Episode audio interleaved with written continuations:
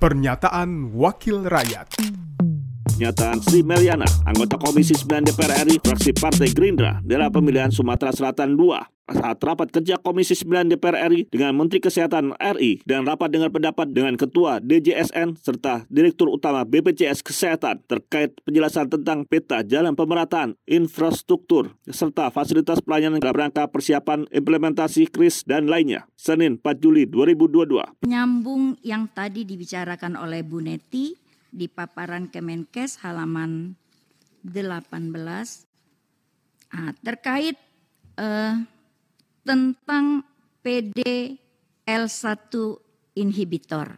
Dalam pemahaman kami, hal ini merujuk kepada obat yang kita kenal dengan imunoterapi. Jika benar kedua hal ini sama, maka kami sudah menerima banyak masukan dan suara dari berbagai pihak terutama mendengar suara komunitas pasien kanker paru, serta membaca pembahasan media di mana obat imunoterapi ini sangat dibutuhkan oleh pasien kanker paru karena dapat memberikan harapan masa hidup yang lebih panjang.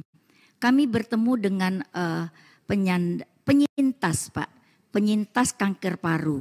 Kami tanya, menyintas itu apakah sudah sehat? Mereka bilang bukan. Penyintas itu adalah survival. Mereka bertahan saja. Tapi dari bertahan itu mereka tetap produktif. Seperti kata Bu Neti tadi. Tetap melaksanakan tugasnya eh, berguna bagi masyarakat. Eh, karena memang sebagian besar dari eh, penyandang kanker paru kita ini masih dalam usia produktif.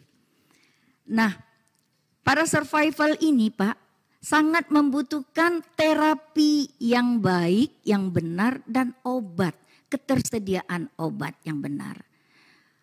Ada lagi istilah EGFR positif dan EGFR negatif.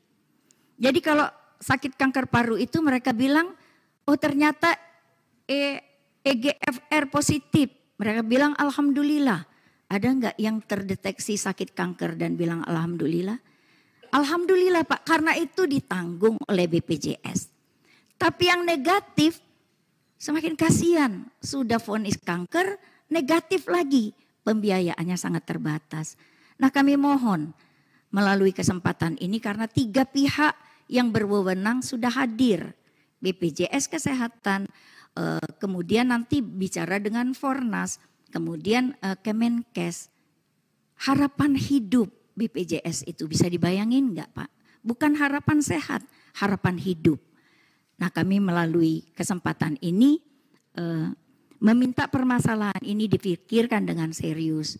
Kalau tadi Pak Menkes bilang itu biayanya tinggi, obat-obatannya mahal, sekali terapi segini. Pak, di situlah kita butuh inovasi. Di situlah kita butuh kreativitas. Di situlah kita butuh kepintaran kita yang luar biasa untuk mengatasi ini. Kalau bersandar obatnya mahal, sama-sama sama-sama saya aja itu Pak. Gak bisa berobat, obatnya mahal. Itu saya yang berpikir seperti itu. Tapi para bapak-bapak dan ibu-ibu ini diberi amanat oleh negara untuk mencari jalan keluar. Karena itu sekali lagi kami menitipkan masalah ini Kanker paru itu 70 persennya sekali lagi adalah orang-orang pada us usia produktif. Pernyataan Sri Meliana, anggota Komisi 9 DPR RI, fraksi Partai Gerindra, daerah pemilihan Sumatera Selatan 2, produksi TV dan radio parlemen, Biro Pemerintahan Parlemen, Sekjen DPR RI. Pernyataan Wakil Rakyat.